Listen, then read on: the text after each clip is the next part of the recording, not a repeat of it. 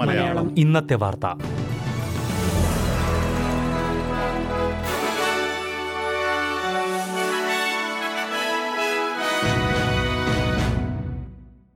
നമസ്കാരം. S B S Malayalam ഇന്നത്തെ വാർത്തയിലേക്ക് സ്വാഗതം. ഇന്ന് രണ്ടായിരത്തി ഇരുപത്തി മൂന്ന് മെയ് ഇരുപത്തിമൂന്ന് ചൊവ്വാഴ്ച എസ് ബി എസ് മലയാളത്തിൽ വാർത്ത വായിക്കുന്നത് ഡെലിസ് പോൾ.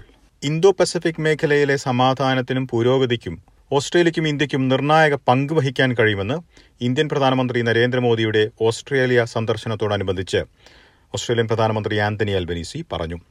സിഡ്നി ഒളിമ്പിക് പാർക്കിൽ ഇരുപതിനായിരത്തോളം പേരാണ് ഇന്ത്യൻ പ്രധാനമന്ത്രി നരേന്ദ്രമോദിയുടെ സന്ദർശനത്തോടനുബന്ധിച്ച് എത്തിച്ചേർന്നിരിക്കുന്നത്. ഒൻപത് വർഷത്തിന് ശേഷമാണ് ഇന്ത്യൻ പ്രധാനമന്ത്രി നരേന്ദ്രമോദി ഓസ്ട്രേലിയ സന്ദർശിക്കുന്നത്. ഓസ്ട്രേലിയയിലെ ബിസിനസ് രംഗത്തെ പ്രമുഖരുമായി ഇന്ന് രാവിലെ നരേന്ദ്രമോദി കൂടിക്കാഴ്ച നടത്തിയിരുന്നു. വിക്ടോറിയയിൽ സംസ്ഥാന ബജറ്റ് അവതരിപ്പിച്ചു. വൻകിട ബിസിനസ്സുകൾക്കും ഇൻവെസ്റ്റ്മെന്റ് പ്രോപ്പർട്ടിയുള്ളവർക്കും ബജറ്റിൽ അധിക നികുതി ഏർപ്പെടുത്തിയിട്ടുണ്ട്. പത്ത് മില്യൺ ഡോളറിലധികം പേറോൾ ഉള്ള ബിസിനസ്സുകൾക്ക് അധിക പേറോൾ നികുതിയായിരിക്കും ബാധകമാവുക. വിക്ടോറിയയിലെ അഞ്ച് ശതമാനത്തോളം ബിസിനസ്സുകളെ ഇത് ബാധിക്കും. ഭൂനികുതി ബാധകമാകുന്ന പരിധിയിലും മാറ്റം വരുത്തിയിട്ടുണ്ട്.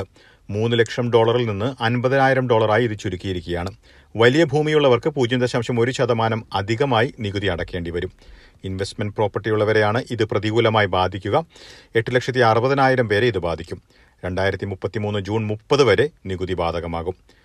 ഓസ്ട്രേലിയയിലെ വിമാനത്താവളങ്ങളിലെയും തുറമുഖങ്ങളിലെയും ജീവനക്കാർ രാജ്യത്തേക്ക് കൊക്കെയിൻ കടത്തിവിടാൻ കൂട്ടുനിൽക്കുന്നതായ ആരോപണം ഫോർ കോർണേഴ്സ് അന്വേഷണത്തിന്റെ ഭാഗമായാണ് ഈ ആരോപണം ഉയർന്നിരിക്കുന്നത്. ഇതിന് പിന്നാലെ ഓസ്ട്രേലിയൻ ബോർഡർ ഫോഴ്സ് പ്രതികരിച്ചു. ലഹരിമരുന്ന് കടത്തുന്നത് സംബന്ധിച്ച് ബോർഡർ ഫോഴ്സ് അന്വേഷണം നടത്തിയതായി A B F commissioner Michael Outram പറഞ്ഞു.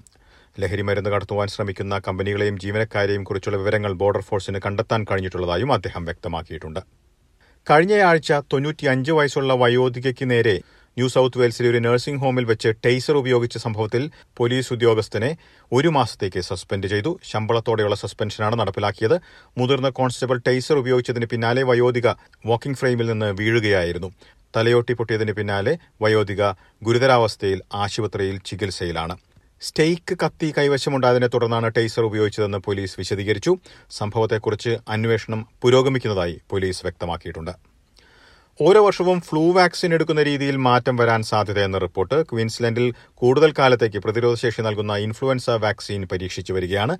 നിലവിൽ ഓരോ വർഷവും വാക്സിൻ എടുക്കേണ്ടതുണ്ട്. ഏതാനും മാസങ്ങൾക്ക് ശേഷം ഫ്ലൂ വാക്സിന്റെ പ്രതിരോധശേഷി നഷ്ടമാകുന്നതാണ് ഇതിനുള്ള കാരണം. പുതിയ പരീക്ഷണം വിജയിച്ചാൽ വർഷങ്ങൾ പ്രതിരോധശേഷി ഉണ്ടാകുമെന്നാണ് റിപ്പോർട്ട്. അറുന്നൂറ് പേരോളം പരീക്ഷണത്തിൽ പങ്കാളികളാകുന്നുണ്ട്. ഈ വാക്സിൻ പരീക്ഷണഘട്ടത്തിൽ മാത്രമാണെന്നും നിലവിൽ ഓരോ വർഷവും വാക്സിൻ എടുക്കാൻ മറക്കരുതെന്നും വിദഗ്ധർ ഓർമ്മിപ്പിക്കുന്നു.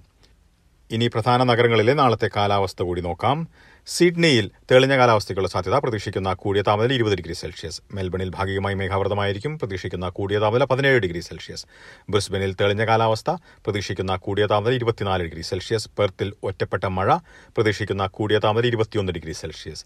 അഡലേഡിൽ തെളിഞ്ഞ കാലാവസ്ഥയ്ക്കുള്ള സാധ്യത പ്രതീക്ഷിക്കുന്ന കൂടിയ താപനില ഇരുപത് ഡിഗ്രി സെൽഷ്യസ്. ഹോബാട്ടിൽ ഭാഗികമായി മേഘാവൃതമായിരിക്കും. പ്രതീക്ഷിക്കുന്ന കൂടിയ താപനില പത്തൊൻപത് ഡിഗ്രി സെൽഷ്യസ്. കാൻബറയിൽ തെളിഞ്ഞ കാലാവസ്ഥയ്ക്കുള്ള സാധ്യത പ്രതീക്ഷിക്കുന്ന കൂടിയ താപനില പതിനഞ്ച് ഡിഗ്രി സെൽഷ്യസ്. ഡാർവിനിൽ തെളിഞ്ഞ കാലാവസ്ഥയ്ക്കുള്ള സാധ്യത പ്രതീക്ഷിക്കുന്ന കൂടിയ താപനില മുപ്പത്തിയൊന്ന് ഡിഗ്രി സെൽഷ്യസ്.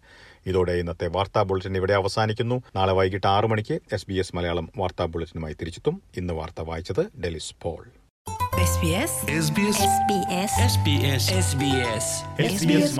ഇന്നത്തെ വാർത്ത.